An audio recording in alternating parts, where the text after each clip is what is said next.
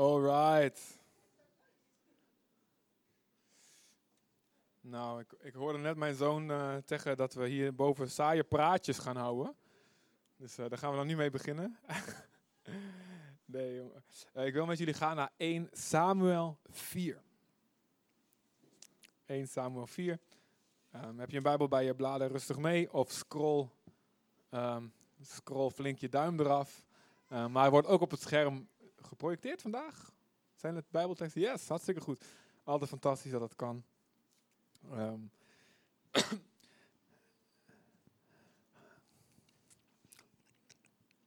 en um, de preek van vandaag heet De grote kerstmisleiding.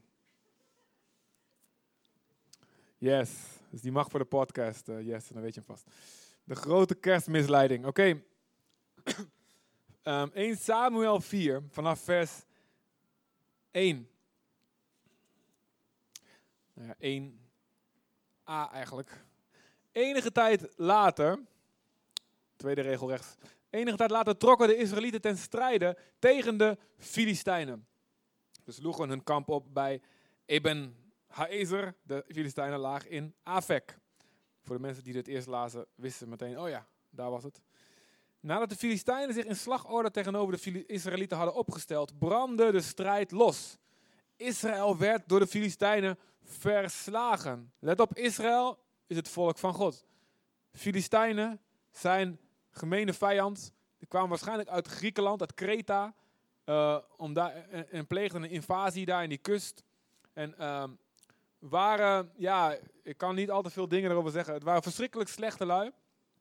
Um, waar God ook heel veel tijd aan had gegeven van, joh, uh, kap met die dingen die je doet. Onder andere rituele kinderoffers, uh, verschrikkelijke martelingen. Um, maar goed, hebben ze niet gedaan. En uh, ze vallen Israël aan en Israël gaat de strijd hier dus met ze aan. Maar Israël wordt verslagen. Hoe zit dat nou? Volk van God. Israël had namelijk beloftes van God gekregen. Joh, als je luistert naar mijn woord, zal ik je de oorlogen laten winnen. En voor de duidelijkheid, voor Jezus, voor Jezus um, moest het volk van God vechten. Maar vanaf Jezus kwam er een andere tijd. En zegt Jezus, joh, uh, die tijd is nu voorbij. Want nu is de waarheid, de volheid van God is gekomen. En nu zeg ik je, heb je vijanden lief. Ook voor Jezus was het, liet God al merken, joh, geweld is niet wat ik wil. Maar het is, het is nu nog noodzakelijk, uit zelfverdediging met name ook. Um, bescherming van de plannen van God. Maar toen Jezus kwam, kwam de volheid. En daarom is kerst zo belangrijk. De volheid van, van God, de volheid van Gods waarheid kwam. En Jezus zegt vanaf nu, heb je vijanden lief, zelfs als je je slaan, keer je andere wang toe. Maar hier moeten ze dus nog vechten. En ze worden verslagen. God zegt, je zal winnen. En ze worden toch verslagen. Hoe zit dat nou? Heeft God iets verkeerds beloofd? Bestaat die God misschien helemaal niet? Nee, daar hadden ze genoeg wonderen van gezien. Ze weten dat God bestaat. Um, dus er is iets mis. En ze zeggen in vers 3, toen het dus 4000 man dood, dat is best veel. Toen het leger naar het kamp was terug, teruggekeerd, vroegen de oudsten van Israël, hoe komt het dat de Heer ons vandaag tegen de Filistijnen een nederlaag heeft laten leiden? De ark van het verbond. Oh, hij heeft laten leiden. Hoe komt het nou? En dan komen ze met het antwoord. Weet je wat? De ark van Gods verbond met de Heer moet uit Silo, daar stond toen, de tabernakel stond toen daar, hierheen worden gehaald. Dan zal de Heer in ons midden zijn en ons bevrijden uit de greep van onze vijanden. Oké, God had een opdracht gegeven aan Mozes een paar honderd jaar hiervoor. Maak een kist. Meer dingen moesten ze maken, maar een van de dingen die ze moesten maken was een kist. En daarin moesten ze de, die twee stenen tafelen, die twee stenen tablets, weet je wel, waar de tien geboden op geschreven waren, die moesten ze erin leggen en nog een aantal andere dingen als een herinnering aan wie God is. En die kist die moest in het, de heiligste plek van de tent van God gezet worden. En dan mocht alleen de hoogste priester, mocht daar één keer per jaar, mocht hij daar naar binnen offers brengen. Um, en dat, de, uh, er was een ark van hout, van hout gemaakt, helemaal met goud overdekt. En eigenlijk, we kunnen vast even fast forward naar vandaag spoelen. Eigenlijk spreekt dat heel mooi over Jezus. Jezus is hout met goud. Hout staat voor de natuur, menselijkheid. Maar goud staat voor zijn goddelijkheid. Jezus is 100% mens en 100% God. Maar goed, ze hadden dat symbool nog, die ark. En ze zeiden, weet je wat? Wij weten waarom we verloren hebben. We hebben het magische ding van God niet in ons midden. Dus ze zeiden, laat die ark snel komen en breng die hier in het leger. Vers 4, het leger liet de ark van het verbond uit Silo overbrengen. De ark van de Heer, de Heer van de hemelse machten, die op de Gerubs troont. Dat zijn een bepaalde engelen die gegraveerd waren op dat ark van het verbond. Hofni, of Gofni, en Pinegas, de beide zonen van Eli, kwamen met de ark mee. Let op, dit waren priesters, in het hoofdstuk hiervoor worden ze beschreven. Dit waren priesters die dus in de tempel dienden en iedereen moest naar hun toe en zij moesten de offers brengen. Ze waren dus de, de mannen van God. Maar ze sliepen met alle meisjes van die hele tempel. En iedereen wist het. En die vader van hun, die wist ervan. En die bestrafte hun een beetje half, maar slap, maar deed er verder niks aan. Zo van, nou, doe dat nou eens een keer niet. Maar hij liet ze gewoon doorgaan. En God zei al van, joh, omdat jullie dit doen, gaat iedereen die tempel maar niks vinden. En wie weet dat als mensen die de naam van christen of gelovigen dragen, foute dingen doen, dat iedereen dan zoiets heeft van, nou, die God van hun moet ook wel niks waard zijn. Moet kijken naar hoe die christenen leven. Hypocrisie kilt elke honger die mensen in de wereld hebben naar Jezus. En daarom is het zo, zo belangrijk dat wij oprecht en zuiver leven. Nou goed, deze lui komen dus mee. Dus je komt dat symbool van God, wat God had gezegd, bouw dat. En ik zal daar, ik, ik zal daar, daar mezelf aan jullie laten zien, in die, in die ark, in die kist. En er komen de priesters van God ook nog erbij. Maar priesters die verkeerd leefden. En toen die ark van het verbond, vers 5, in het legerkamp aankwam, barsten alle Israëlieten uit in luid gejuich. Zodat de aarde ervan dreunde. Doe dat even luid gejuich. Zodat de aarde ervan dreunde. Ik had juichvolk uh, meegenomen, gehoord, dus dat hoorde ik. Juichvolk, juichvolk en klapvee. Heel cool. Um, de Filistijnen hoorden het lawaai en vroegen: Wat klinkt daar voor gejuich uit het kamp van de Hebreeën? Wat is dat voor gedreun? Toen ze vernamen dat de ark van de Heer in het legerkamp was aangekomen, werden ze bang en zeiden: Hun God is in het legerkamp gekomen. Het ziet er slecht voor ons uit, want zoiets is nooit eerder gebeurd. Het ziet er slecht voor ons uit. Wie redt ons uit de greep van die machtige God? Het is dezelfde God die in de woestijn de Egyptenaren met allerlei plagen heeft getroffen. Dat was algemeen bekend. Egypte was de USA van die tijd, de machtigste leger, machtigste land. Iedereen wist ervan wat God gedaan heeft uit Egypte. In Egypte. Dus zeggen ze, vers 9, verlies de moed niet, Filistijnen. Laat zien wat je kunt. Anders worden wij slaven van die Hebreeën, zoals zij het van ons zijn geweest. Laat dus zien wat je kunt. Ten aanval. De Filistijnen gingen tot de aanval over. En de Israëlieten werden verslagen. Ieder vluchtte naar zijn eigen woonplaats. Het was een zware nederlaag voor Israël. Waarbij 30, niet 4, maar 30.000 man deze keer omkwamen. De ark van God werd buitgemaakt. En Hofni en Pinegas, de beide zonen van Eli, vonden de dood.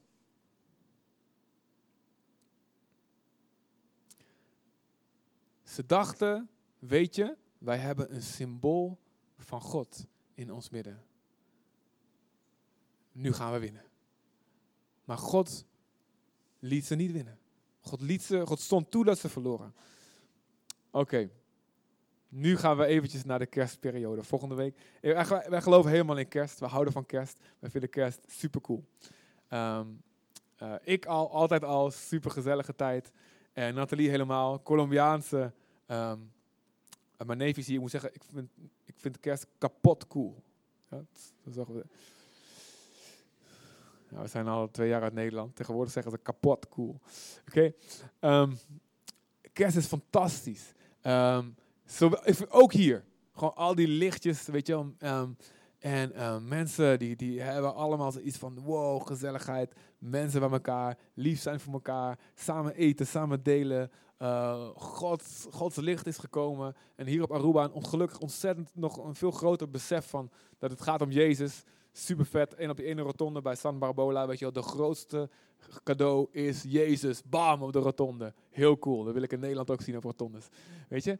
Heel erg mooi. We houden van kerst. Kerst is fantastisch. En ehm, ik, wij balen ook een best wel een beetje dat er een paar christenen, gelukkig niet zoveel, maar een paar van die mopper-christenen, mag ik dat zeggen? Ze zitten hier toch niet vanochtend, hè? Je hebt een beetje mopper-christenen. En die zeggen, ja, Jezus is niet in december geboren. Het is in april en wat dan ook. En misschien is dat ook wel waar. Dat hij niet in december geboren is. Maar weet je, het kan me niet schelen. Weet je waarom? Ik denk dat het God ook niet kan schelen. Ik denk dat het God niet kan schelen of wij een feest op de verkeerde datum vieren. Weet je waarom? Kerst staat helemaal niet in de Bijbel. Er staat nergens in de Bijbel vier kerst. 2, 3 Thessalonicense, 5 vers 8. Dat staat niet. Vier, kerst staat niet in de Bijbel. Het kerstverhaal staat wel in de Bijbel. Maar het staat niet, vier het elk jaar. Staat er niet. En het is ergens een tactiek geweest van de, uh, van de kerk in de vroege tijd toen het evangelie dus uit het Midden-Oosten steeds noordelijker verspreid werd naar Europa. En dan kwam het bij de Germanen. En de Germanen, de meeste van jullie en de helft van mij, we waren, zijn onze voorouders. Hè? Batavieren, Friese, Franken en Saksen. Dat zijn, dat, zijn, dat zijn de meeste van jullie. En er waren gewoon van die woeste lui die ook kinderoffers brachten. Die ook verschrikkelijke martelrituelen hadden. En als wij als Europeanen zo stoer zijn van nou, we hebben christendom niet nodig, dan vergeten ze, zonder het christendom waren we nog steeds van die stammen die elkaar de kop afhakten. Dan kun je zeggen, nou, dan waren we echt wel ontwikkeld hoor. Dat weet, je helemaal niet. Het christendom is zo belangrijk daarvoor geweest. Maar goed, toen het noordelijke kwam, toen ontdekten ze dat die gasten zo'n feest vierden in de winter. Want het werd ontzettend donker in de winter. En dan was het lichtjesfeest. En de kerk had zoiets van, hoe kunnen wij, hoe kunnen wij het evangelie zo dieper eigenlijk in hun ziel brengen van deze Germaanse lui, van deze lui in Scandinavië, um, in Engeland, in Nederland, Duitsland, de hele hoek, Keltische lui, uh, stammen. En ze zeiden, weet je, het licht wat komt op het duizendste moment van het jaar, het duizendste moment, moment van jouw leven, dat is Jezus. Jezus is gekomen in de duizendste tijd. Dat is het echte licht, dat is Jezus. Ik vind het fantastisch, ik vind het een geniale vondst. Al staat het niet in de Bijbel, ik vind het prachtig. Dus ik ben altijd heel zagrijnig als die, dingen beginnen op Facebook, weet je. Ik heb ook een stuk gepubliceerd erover. Um, jongens, dit is de tijd. Met name in, in Europa, waar, waar de kerkverlating toegeslagen heeft. Alhoewel vanochtend, uh, ik las uh, gisteren in de krant stond weer in de NRC. de kerk is weer in. Dus we hebben geluk, jongens. De kerk is weer in. Um, maar dat ze zeggen, joh, laten we geen kerst meer vieren, want het staat niet in de Bijbel, want het is een verkeerde tijd. Joh, de, de tijd dat de hele wereld het ook oké vindt om veel over Jezus te horen, die wil je dan gaan weg, weghalen. Weet je, de wereld zeggen van, nee, dat doen we niet meer, want dat klopt niet precies. Ik zeg, doe normaal, dat is zo dom. Paulus was in Athene, in de hoofdstad van, van, de, van het centrum van de Griekse wereld. En allemaal afgodsbeelden ziet hij daar. En staat, hij werd, zijn geest werd hij geprikkeld. En dacht van, jongen, die afgodsbeelden. Hè, net als de rare, rare beelden. Misschien waren zoals de hindoes van nu olifanten met zes armen en twee snuiten. En, en groot gigantische ratten en de krokodillen die worden, werden aanbeden. Hij werd geprikkeld. Wat is dat? Wat erg. Ze kennen God niet. En toen dacht hij, ik moet ze gaan vertellen over Jezus. Hoe ga ik dat doen? En hij pakte gewoon iets, iets wat ze gewoon gebouwd hadden voor een afgod. Want ze hadden een altaar aan een de onbekende God. Voor het geval we de één gemist hebben. Zo'n soort reserve-God, weet je wel. Uh, de joker die ze in, konden inzetten. En hij ging daarover preken. Yo, ik heb gezien die altaar voor de onbekende God. Die ken ik. Die ga ik daar ga ik het over hebben. En hij predikte over Jezus. En um, ik, zo moeten wij zijn. Gebruik alles wat je tegenkomt. Om, om te vertellen wie God echt is. Als christen moeten we dat doen. Halloween. Allemaal kunnen we zeggen, wow, wat duivels. Misschien wel. Laten we het gebruiken om over Jezus te praten. Ja? Laten we alles doen om, om te vertellen wat, wat de echte waarheid is. Sinterklaas, noem het maar op. Gebruik el, elk gesprek wat je hebt. Elke kans, eh, elke kans die je hebt. Dat niet in de Bijbel staat is geen probleem. Jezus vierde ook een feest wat niet in de Bijbel staat. Wist je dat? Hanukkah. Staat niet in de Bijbel. Is in de tussen de periode tussen de laatste profeet Malachi en het Nieuwe Testament is dat feest ingesteld in de tijd van de Maccabeeën. En Jezus viert het. Er staat in de Bijbel dat Jezus een feest viert wat niet in de Bijbel staat. Niet in de Bijbel van toen staat. En hetzelfde geldt voor hè, uh, de protestanten kennen de, dankdag voor gewas en arbeid. Of Thanksgiving in het, in het, in het Amerikaans. Um, allemaal prima. Allemaal is het op zich, op zich geen probleem. De Bijbel noemt, noemt dingen zoals feesten, jaarlijks terugkerende feesten, noemt de Bijbel een schaduwbeelden. Dus net als hier, dus het schaduw is niet het echte ding. Het de schaduw is niet het echte ding. Het echte ding is mijn hand, maar de schaduw is wat, ja, wat het vooraf schaduwt. En het, maar het gaat om het, de echte inhoud ervan. Net als bij, bij de schaduw van Lucky Luke. Wie kent Lucky Luke nog van vroeger? Hij schiet snel als een schaduw zo. Weet je wel, die schaduw die wordt opgerold. Weet je niet meer? Heel cool. Probeer mijn kinderen er fan van te maken op YouTube, weet je. Um, maar als die schaduw doodgeschoten is door Lucky Luke, dan staat Lucky Luke nog steeds. De feesten zijn, zijn de schaduwen. Het echte, waar het echt om gaat, is allemaal Jezus. Dat is wat de Bijbel zegt. En God gebruikt soms symbolen of rituelen of tastbare zaken, contactpunten of vaste dagen om ons te helpen iets te begrijpen. Iets wat anders te abstract is, te vaag is. Hij maakt daar dan iets tastbaars van. Weet je, ik maak er iets concreets van. Um, dat zijn tijdelijke instellingen die wijzen op een diepere waarheid die erachter ligt. Dat doet hij om ons te helpen. Maar de mensen zijn vaak um, geneigd om die tijdelijke dingen, om dat, dat belangrijker te maken dan de waarheid die erachter zit. En zoals dit verhaal wat we net gelezen hebben, die ark van het verbond, die kist met die wet erin. Het was een, had de bedoeling om te wijzen naar een diepere waarheid. Bijvoorbeeld, God wil dat jij zo'n ark bent, zoals Jezus het was. Is waar de wet, Gods wet, in je hart ligt, van binnen ligt. Zoals die wet in die kist ligt. Die wet moet in je zijn. Het moet niet iets zijn van, nou, ik moet het maar doen, want anders wordt God boos me. Weet je wel? Nee, het moet iets zijn wat in je leeft.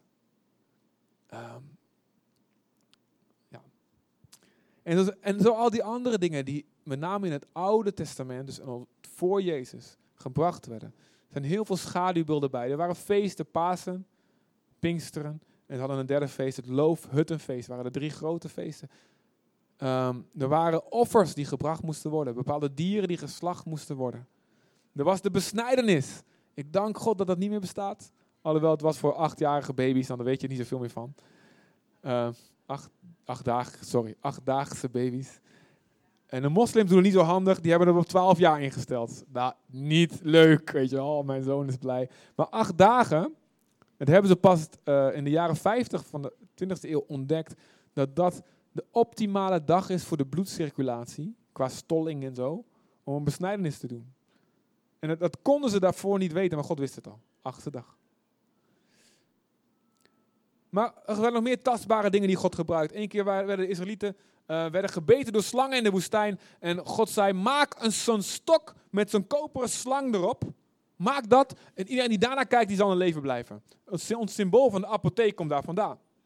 Oké, dat wel. Heb je nooit afgevraagd, waarom staat al zo'n slang bij de apotheek? Weet je wel, dat is helemaal niet cool. Um, dat komt daar vandaan. Als je daarna, als het, en iedereen die daarna keek, die bleef in leven. En er was een symbool wat God gebruikte, een soort richtpunt, een soort contactpunt. En wie, da, wie dat deed op dat moment, geloofde in Gods woorden. Maar 400, 500 jaar later hadden ze die slang bewaard, al die jaren. En hadden ze een museum omheen gebouwd in Israël. En dan gingen ze die slang aanbidden. Oh, slang. En toen zei God, hey, vernietig die slang, sla hem stuk. Dus Iskia, de koning, naar de vitrine zo, deurtje open. Bam, ding kapot. Iedereen in shock. Want God wil niet dat wij van zijn tijdelijke dingen een afgod maken. En gaan zeggen, het gaat om dat tijdelijke ding, dat symbool. En vergeten wat erachter ligt. En in het Nieuwe Testament ook heb je een paar dingen. Bijvoorbeeld in Handelingen 19 zien we dat Paulus, uh, de zweetdoeken van Paulus werden gebracht naar de zieken die niet naar de kerk konden komen. En die werden er opgelegd! En die gasten genazen door die zweetdoek. Ja, misschien had het nou wel meteen een, uh, een uh, reukprobleem erbij. Ik weet niet. Uh, Paulus deodorant opgedaan had van tevoren. Maar een contactpunt wat hun hielp geloof te hebben. Was het nou de bedoeling dat je dat, dat die zweetdoek, wow, wat je ook doet, weet je wel, deze magische zweetdoek, weet je, we knippen hem in stukjes, we verkopen hem voor, voor 1000 dollar. Magische ding wat altijd, wat altijd geneest. Dat was niet de bedoeling. Het ging om wat erachter zit. Weet je, een godskracht. Geloof in wie God is. En het zweetdoek was een tijdelijk ding. Als wij dat nu gaan zitten doen. hey, ik lees over zweetdoek, laten we het ook doen. En door het ziekenhuis gaan. Ik weet niet, misschien ik zeg niet, zegt hij dat het nooit werkt. Als God het echt tot je zegt, kun je zoiets doen. Maar God geeft ons tijdelijk soms een symbool of een ritueel of een feest om ons een diepere waarheid te leren, om ons te helpen. En ook nu zijn er nog van dat soort dingen om ons te helpen. Ook nu Jezus gekomen is. Bijvoorbeeld het feit dat wij hier zitten op een zondag in een kerk is een hulpmiddel van God. En God zegt, doe dat ook. Mis dat niet.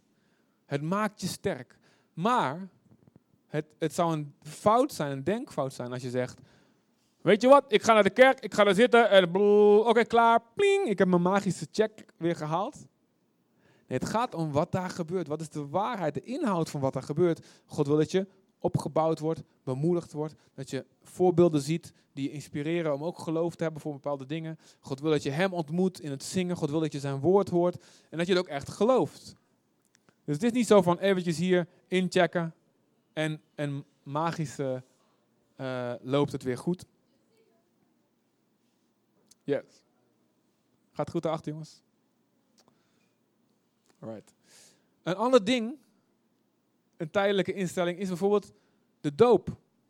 Het is een, een symbool wat ons iets laat zien. Um, je gaat onder in het water, staat symbool voor, je wordt begraven met Jezus. Je oude leven laat je begraven. En, je, en er komt dan weer omhoog, gelukkig. Dat is de bedoeling met dopen, dat je ook weer omhoog komt. Anders dan ben je meteen in de hemel.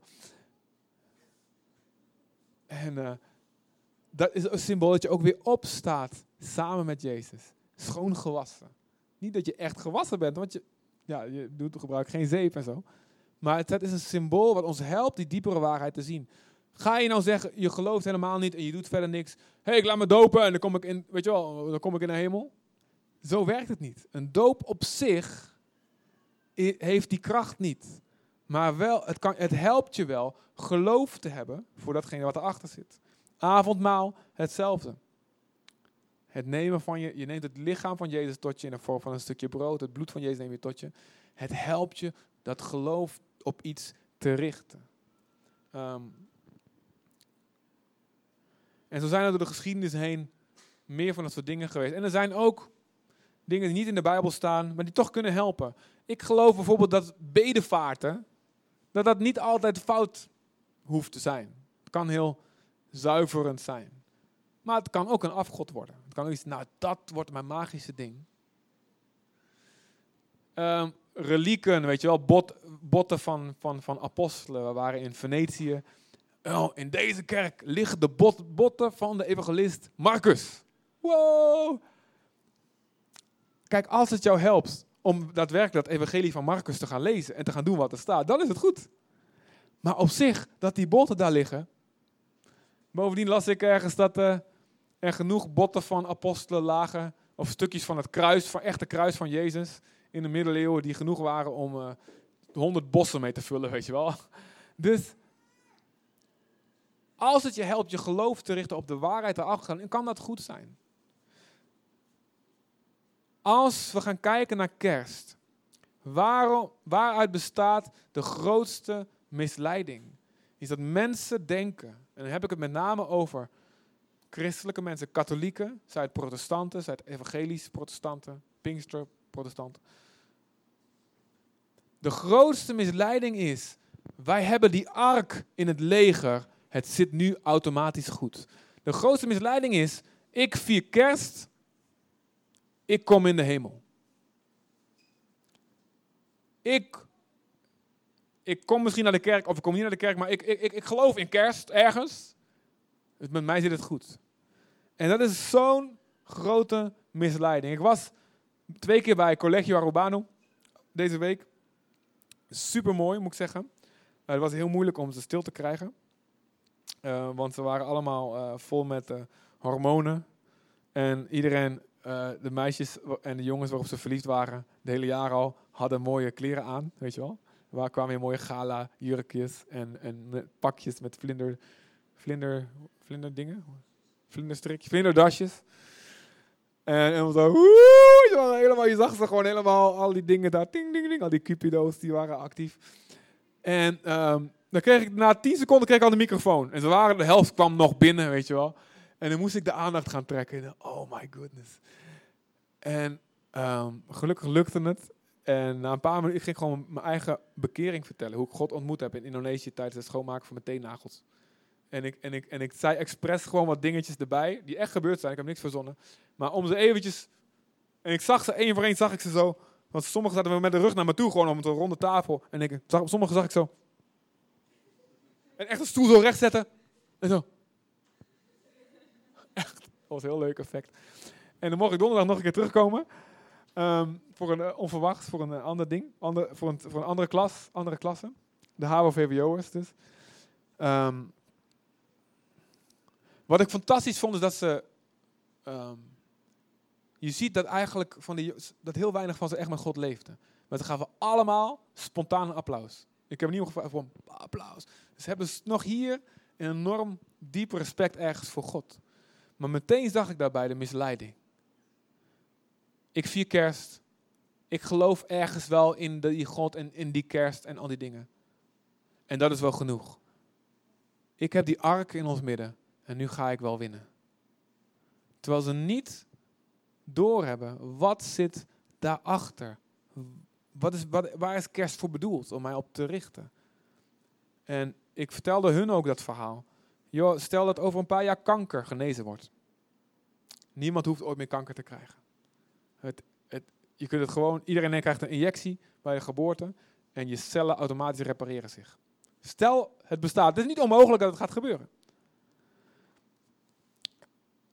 En het is op uh, eh, 18 mei ontdekt.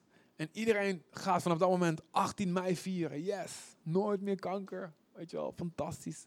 De kankergenezingsdag. Maar als jij je niet laat checken, als je een knobbeltje voelt op je borst als vrouw, of als er, als er ergens niet goed zit, en je hebt een tumor en je weet het niet, dan kan kanker genezen zijn en alles. Je kan elke, elke jaar dat feest vieren, maar je gaat nog steeds dood. Of als ze tegen jou zeggen, weet je, dat is echt niet goed. Of de dokter zegt tegen je, kijk, dat is toch niet goed? En je zegt, nee, dat kan niet. Uh, ik vier dat feest elk jaar. Weet je wel, ik, ga, ik, ik organiseer het kankergenezingsfeest bij ons in het dorp. Ik, ik krijg dat niet. Dan ga je nog steeds dood.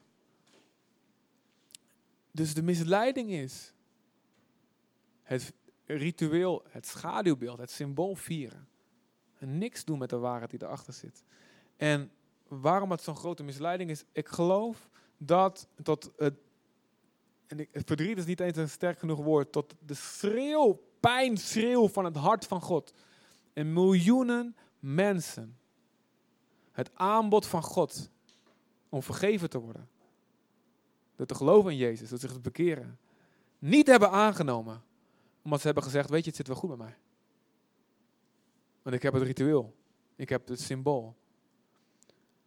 En dat het zo'n enorme misleiding is. Of kerst of welk ander religieus klinkend voelend symbool dan ook. Wat mensen misleidt en zegt van joh, het zit met mij wel goed. De Joden hadden hun offers en hun feesten en de besnijdenis. Maar ook de, de, de katholieken dus. Maar ook de protestanten hebben een, iets wat heet het verbondsautomatisme. Um, en ik was in shock toen ik ontdekte dat in bepaalde gereformeerde kerken, dat ze daar na de preek, dat de bar open ging. En dat ik meerdere mensen kende, ja, ik heb leren, meerdere mensen horen die zeggen, ja, ik heb, leren, ik heb me leren bezatten in de kerk. De jongere soos. En ik, ik, mijn oren klapperden of flapperden, weet je wel. Ehm, en ik heb een keertje, moest ik spreken in, een, uh, in zo'n vrijgemaakt gereformeerde kerk.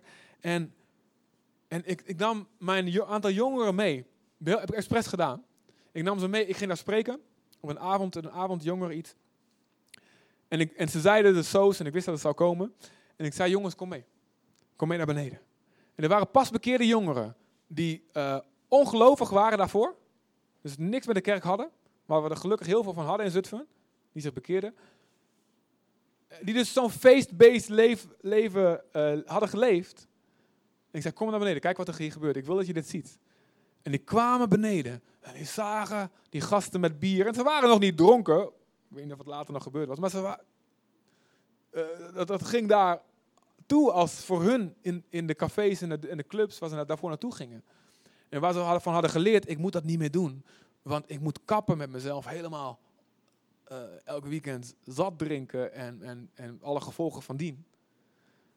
En ze hadden geleerd, we hebben ze nooit opgelegd, maar we, we leiden ze er naartoe weet je, om, om, om, om daar verstandig mee om te gaan. En de meesten hadden besloten, joh, ik, ik, ik, drink gewoon eigenlijk helemaal niet meer.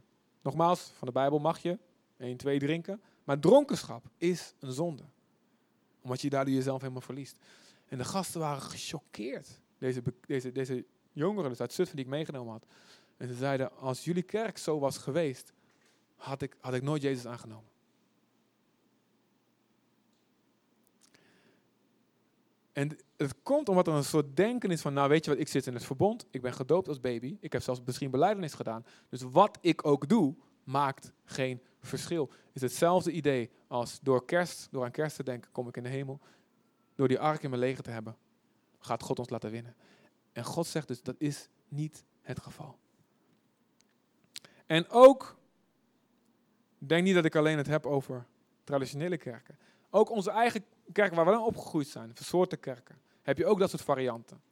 Mensen die denken, joh, ik heb één keer in mijn leven ben ik volwassen gedoopt, dus zit het wel goed.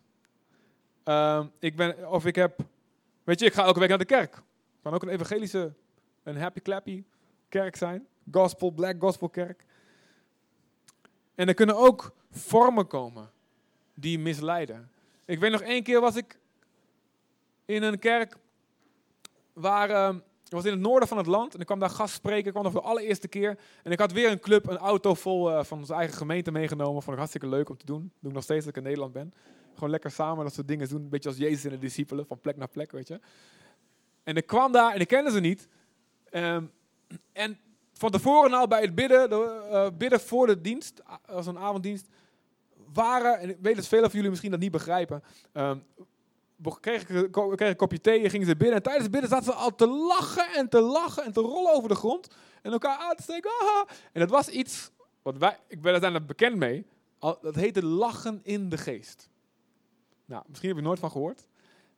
Ik geloof dat God het kan doen. Dat God je soms zo kan vullen met blijdschap dat je, wow, je niet kan stoppen met lachen. Ik geloof echt dat God het kan doen.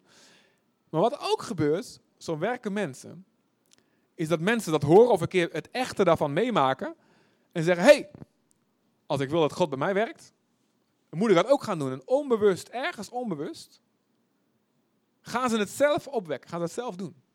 Nou, die luid, dat was, en dat was gewoon helemaal niet meer goed, zeg maar. En die mensen die ik mee had in mijn auto, die keken me echt zo aan van, wat, Chris, wat gebeurt er? En ik zei, want iedereen was aan het bidden, ik zei, kom goed. zo symbolisch, ik deed zo, ik gebaarde zo. En, en ik merkte, dit is zo inhoudsloos. Dit is niet... Ik geloof helemaal in lachen en blij zijn, maar dit is, dit is nep, weet je wel. En dit stoot mensen af die het echt van de, van de geest zoeken. Dus tijdens de preek, ik begon met van, joh, weet je, fantastisch werk van de Heilige Geest. Ik ben helemaal voor. Ik geloof in al die dingen. En ja, tijdens de preek begonnen ze, lachten ze door de hele zaal. Sommigen ah, vielen op de grond. Echt waar. En ik zei, het is fantastisch om alles te willen van de Heilige Geest. Want we hebben een boodschap te brengen. Die als, de wereld, als heel veel mensen in de wereld onze boodschap echt horen. Dat ze moeten kappen met hun zonde. En een ander leven moeten leiden. Dat ze ons willen stenigen. En onze, ons, bloed wil gaan drinken. En dan, wat, en dan begon ik te vertellen over alle apostelen. Hoe ze een marteldood zijn gestorven. En, over, weet je, hoe, en hoe heftig het dus is om het evangelie echt te brengen. Radicaal zoals het echt staat. En niet alleen de leuke kanten van. Maar alle, en daarom heb je de Heilige Geest nodig. Omdat je morgen naar je buurman moet. En je morgen eh, op je werk moet je, als het nodig is, moet je je mond opentrekken. En word je misschien uitgelachen en word je gedit en gedat. En het gelach verstomde, minuut voor minuut. En aan het einde, was iedereen kwam naar voren in tranen. Het is een van de weinige keer dat ik blij ben dat ik mensen van het lachen naar het huilen heb gekregen. En daarna geloof ik dat het werk van de geest echt kon beginnen in deze mensen. Dus dit kan in allerlei soorten kerken werken. Je pakt een vorm, je pakt een symbool, je pakt een, een, een schaduwbeeld. Maar je laat je door voor de gek houden. En denkt, nou heb ik de inhoud. Maar het gaat God om de inhoud. En God spreekt het aan in verschillende Bijbelteksten. Even heel snel. Jezaja 1. 1, vers 11 tot 17. Moet je eens kijken wat God hier zegt. Wat moet ik met al jullie offers, zegt de Heer. Heeft God zelf gezegd, hè? Breng, God heeft zelf de offers ingesteld als een symbool. En dan zegt hij, wat moet ik ermee? Ik heb genoeg van die schapen, die vetgemeste kalveren. Het bloed van stieren, rammen, bokken wil ik niet meer. En wanneer jullie voor mij verschijnen, wie heeft jullie gevraagd mijn voorhoofd plat te lopen? Hou op met die zinloze offergaven. Ik heb een afschuw van jullie wierook. Ik heb een afschuw van jullie feesten. Dit zegt God. Ik heb een afschuw van die feesten. Nieuwe maan, Sabbat. Ik duld ze niet naast al dat wangedrag. Het God zegt, die rituelen hebben geen zin als je de rest van je leven niet ook mij viert. Door zuiver te leven, door in liefde te leven. Van jullie nieuwe maan, voor al jullie feesten heb ik een afkeer. Ze hinderen mij. Ik kan ze niet langer verdragen. Wanneer jullie je handen opheffen. Is de tekst is niet voor een zondagochtend als we net beginnen met zingen. Als je je handen opheffen, wend ik mijn ogen af. Ook als je aanhoudend bidt, luister ik niet. Waarom? Aan jullie handen kleeft bloed. Was je, reinig je, maak een eind aan je misdaden. Ik kan ze niet meer zien, vermijd alle kwaad. Leer goed te doen, zoek het recht, hou de tirannen, de dictators in toom. Bied de wezen bescherming en sta de weduwen bij. Dat is wat ik echt wil. En dan, kom dan, kom dan al die dingen doen. Maar leef zuiver. Nog zo eentje, Amos 5, vers 21. Ik heb een afkeer van jullie feesten. Ik wijs ze af. Jullie samenkomsten verdraag ik niet. Ik schep geen behagen in de brand- en graanoffers die jullie mij brengen. De vetgemeste beesten van jullie vredeoffers keur ik geen blik waardig. En deze is ook een mooie tekst als je begint met de dienst. Bespaar mij het geluid van jullie liederen. De klank van jullie harpen wil ik niet horen. Vooral die gitaar van die voorganger en die drumstel. Nee, dat staat er niet. Laat liever, liever dan die mooie liederen alleen, dat kan ook een afgod zijn. Laat liever het recht stromen als water, de gerechtigheid als een altijd voortvloeiende beek. En een andere tekst in Jeremia 7. Dan spreekt God de volk aan. Jullie zeggen, we, zijn, we hebben de tempel, we hebben de tempel, we hebben de tempel, we hebben de tempel van God, we hebben de tempel, wat er ook gebeurt. God zal nooit toestaan dat zijn tempel wordt verwoest. Welke vijand ook tegen ons komt, wat we ook doen, wij hebben de tempel, God beschermt ons. En God zegt, echt niet. Weet je nog mijn vorige heiligdom in Silo? Kijk eens hoe het eruit ziet. Het is kapot. Ik heb het gewoon niet beschermd. Ik heb het gewoon laten vernietigen. Omdat ze niet echt met hun hart met mij leefden. En dat gaat ook gebeuren met de tempel als je niet met je hart in liefde leeft. En denkt dat de rituelen en symbolen jou redden. Terwijl je slecht spreekt over de mensen om je heen. Terwijl je egoïstisch leeft, hebzuchtig bent, onverschillig, alleen aan jezelf denkt. Denk niet dat die rituelen je gaan redden. En in Micha 6, vers 7 en 8.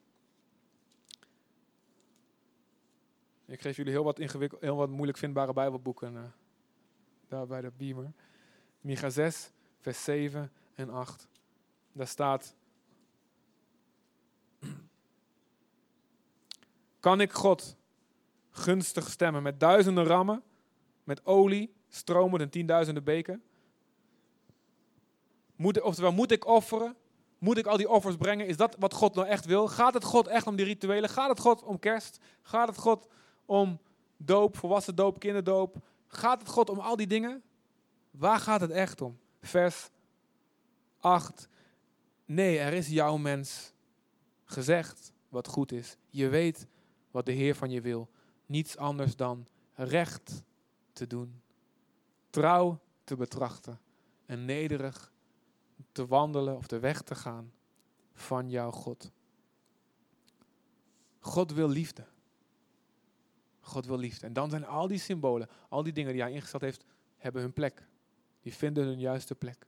Maar God wil dat je liefde in liefde leeft. Dat je je afkeert van haat en jaloezie en bitterheid en egoïsme. Dat je, we leren onszelf te beheersen. We leren ons leven te geven voor anderen, zoals Jezus dat gedaan heeft. Dat is waar al die symbolen naar moeten wijzen. En als wij zelf als eerste, wij die hier zitten, leren op die manier te leven, dan gaat de wereld dat ook zien. Hey, het gaat niet om kerst en leuke dingen alleen. Hey, het gaat om wat erachter zit. Dan krijgen we een aantrekkelijk leven. En de mensen komen en zeggen, wat heb jij? Ik wil hebben wat jij hebt. Dat gebeurt. En het gebeurt zodra mensen echt met hun hart Jezus gaan volgen. Gebeurt dat altijd. We hebben het zo vaak gezien. En Johannes de Doper die kwam voor Jezus. Die moest de weg klaarmaken. En die ging dopen. En op een gegeven moment werd hij populair. Eerst zei iedereen, wat? Wij hoeven niet te dopen, wij zijn Joden. Wij zijn al schoon. Want dopen was voor de buitenlanders. Was alsof Johannes de Doper één keer, keer ging zeggen, Nederlanders moeten ook een inburgeringscursus gaan doen. Zo was het, weet je wel? Wat? Ik ben een Nederlander, weet je wel? maar je weet niks, je weet niks van Nederland. Je weet niks. Dat is eigenlijk wat Johannes de Doper kwam zeggen. Dopen is niet alleen voor die buitenlanders. Joden, jullie moeten je ook laten dopen. Je moet je ook net zo goed bekeren. En op een gegeven moment werd het heel populair. Eerst dachten ze, wat een weirdo. Met een haren mantel en een spreekhanen. Maar na een tijdje werd het het nieuwe ding. Zoals nu blijkbaar dus de kerk weer in is. Laten we dat allemaal gaan doen. En Johannes de Doper zei, oh, oh, we gaan er niet een nieuw ritueel voor maken wat niks zegt. En hij ging de mensen bestraffen. Dus al die mensen die kwamen op de dopen, stonden in de rij, ging hij heerlijk verwelkomen. Stelletje slangenkinderen, adderen gebroed. Lucas 3 staat dat. Wie heeft je gezegd dat het zo makkelijk is te ontsnappen aan het oordeel wat gaat komen? Nee, breng vruchten voort. Die, die laten zien dat je echt veranderd bent. Die, dat je echt bekeerd bent. Dus soldaten, stop met mensen afpersen. Als je twee mantels hebt en je ziet iemand die nul heeft, geef één weg. Geef van je overvloed aan mensen die, die minder hebben. Ehm, en stop met liegen. Ga eerlijk leven. Al die dingen zei hij. En ga niet zeggen, wij zijn kinderen van Abraham. En daardoor ben ik gered. Uh. En ga niet zeggen, ik heb me even laten dopen door Johannes de Doper. Daardoor ben ik gered. Hij zei heel duidelijk, die rituelen zeggen niets als je niet ook de vruchten van zo'n veranderd leven in je hart hebt. Wat zijn dan die vruchten? Galaten 5, vers 16. Daar staat, er staan eerst de vruchten van iemand die niet veranderd is. Die nog in zijn oude, met zijn oude hart leeft. Zijn oude verrotte hart zonder Jezus. En daarna komen de vruchten van iemand die wel met Jezus leeft. Van hart tot hart leeft. Dus daaraan, Jezus zegt aan de vruchten, weet je wat voor boom het is. Ik kan een boom in mijn tuin hebben, die keihard zegt, die elke dag naar me schreeuwt, ik ben een mangoboom, ik ben een mangoboom. Maar ik zie toch echt allemaal papaya's aan groeien. Dus Jezus zegt, op die manier moet je kijken ook naar mensen. Ik kan zeggen, ik ben een christen, ik ben een christen, ik ben een gelovige. Maar als je verkeerde vruchten ziet, dan weet je, uh -uh, die houdt zichzelf voor de gek. En nu, hier, hier staat het lijstje. Galaten 5, vers 19. Het is bekend wat onze eigen wil Iemand die zonder God leeft. Die, die gewoon zijn eigen ding doet. Ik dus ook. Zo leefde ik. Ook al ging naar de kerk. Ik leefde zo. En als ik niet oplet, als ik wegga bij Jezus, ga ik weer zo leven. Dan komt het allemaal weer terug. Ik heb nodig dicht bij Jezus te zijn.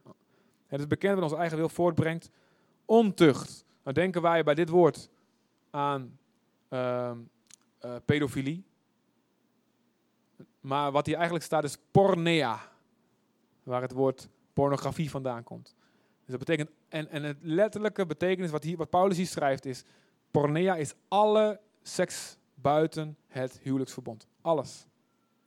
Dus de voor- of overspel of rare afwijkende vormen.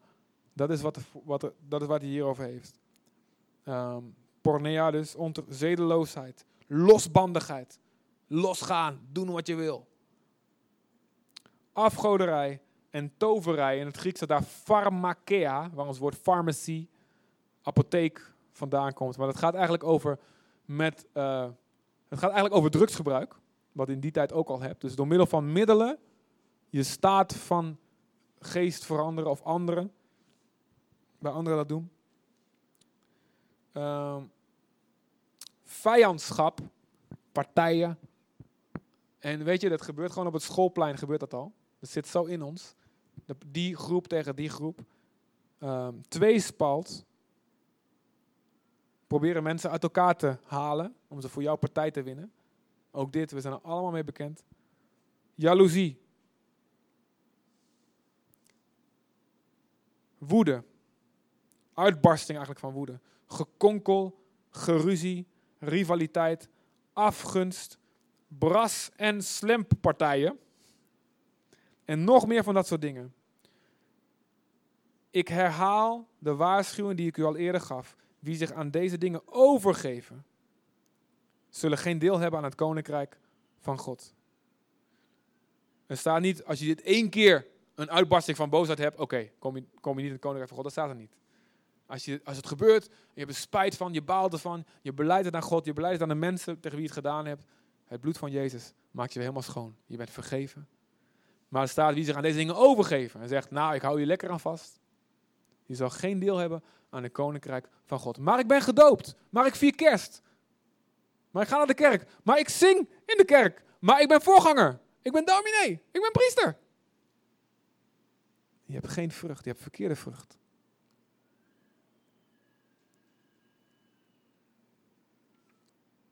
Maar de vrucht van de geest, waardoor je dus weet dat iemand echt met God leeft, is liefde.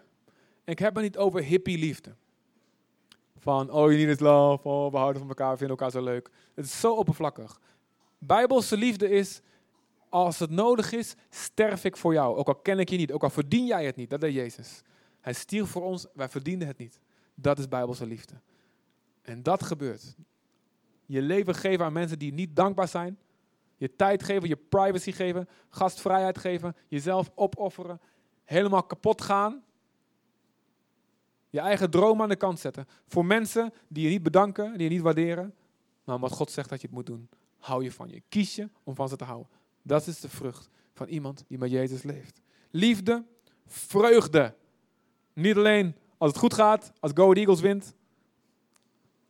Maar als je een kerstbonus gekregen hebt. Een kerstpakket. Maar ook als het slecht gaat. Als het moeilijk is. Zeggen, weet je, dan neem je alles van mij af. Christ is enough. En vrede. Onlogische vrede ook, op rare momenten. Dat anderen zeggen, waarom ben je niet in paniek? Ik weet, maar God zorgt voor me. Geduld, vriendelijkheid en goedheid. Geloof of trouw. Trouw zijn er mensen die jou niet trouw zijn. Zachtmoedigheid en zelfbeheersing. Er is geen wet die daar iets tegen heeft. En wie Christus Jezus toebehoort, heeft zijn eigen natuur met alle hartstocht en begeerte aan het kruis geslagen. Dus dat is wat vandaag belangrijk is. En dat is wat ik hoop, dat zoveel mensen die kerst vieren en de komende dagen gaan vieren. Dat ze gaan snappen. Dat ze gaan zien wat erachter ligt. Dat is waarvoor we moeten bidden. En misschien moet jij Johannes de Doper zijn bij sommigen. Zeggen, hé, hey, ritueel is niet genoeg. God je de wijsheid geven. Te, te laten wijzen naar de waarheid die erachter zit. Maar dat moet ook beginnen bij onszelf. Leef je met Jezus? Of neem je genoegen met de oppervlakkige symbolen? Dat is de vraag die God je vandaag stelt. Zullen we onze ogen sluiten even een momentje? Kan je spelen, Sanne? Kan je, maakt niet uit wat. Iets.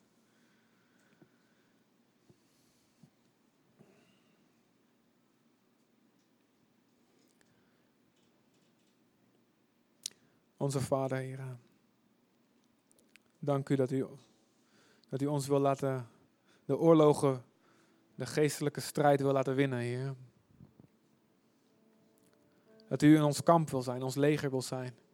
Dat u ons wil helpen de Filistijnen te verslaan. Dat Die ons wil helpen te groeien, blij te zijn, succes te hebben in het leven. Niet in de ogen van een mens, maar in uw ogen succes hebben. Maar we bidden u, Heer, dat we niet misleid zullen zijn, Heer. Open onze ogen. Laat ons zien waar we onterecht vertrouwen op een symbool, een instelling die misschien wel van u komt.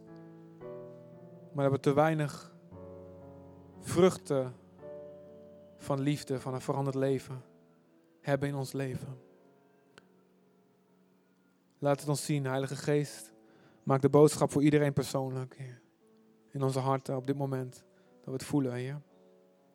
Spreek in ons geweten.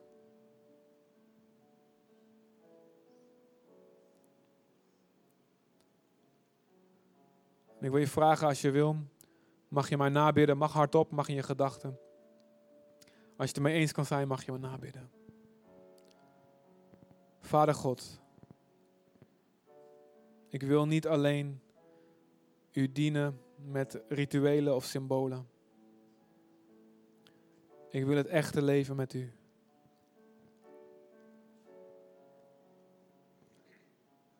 Help me vruchten te dragen die u wil zien. Liefde, zelfbeheersing, trouw, vriendelijkheid. Kom Heilige Geest. Woon in mij. Vul mij. Hier ben ik. Amen. Dank u, Heer. Als er dingen zijn die God het je spreekt, je moet slechte vruchten, werken van het vlees, waar je van moet afkeren, beleid op dit moment aan God. We nemen nog even daar een halve minuut voor. Als je negatief spreekt over mensen, lasteren, dan zegt God, bekeer je ervan, beleid het. Dus praat het niet langer goed. Harde woorden, harde oordelen zijn zonde in de ogen van God. Hoogmoed, jezelf beter vinden dan anderen, jezelf belangrijker vinden dan anderen, niet willen dienen, hebzucht, alles voor jezelf willen houden, niet willen delen. God, Heer, we bekeren ons. Seksuele zonde. Het begeer te kijken naar mensen die niet, met wie we geen verbond, geen levenslang verbond van trouw hebben.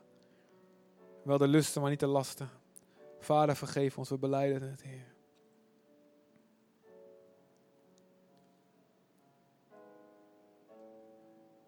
Onverschilligheid.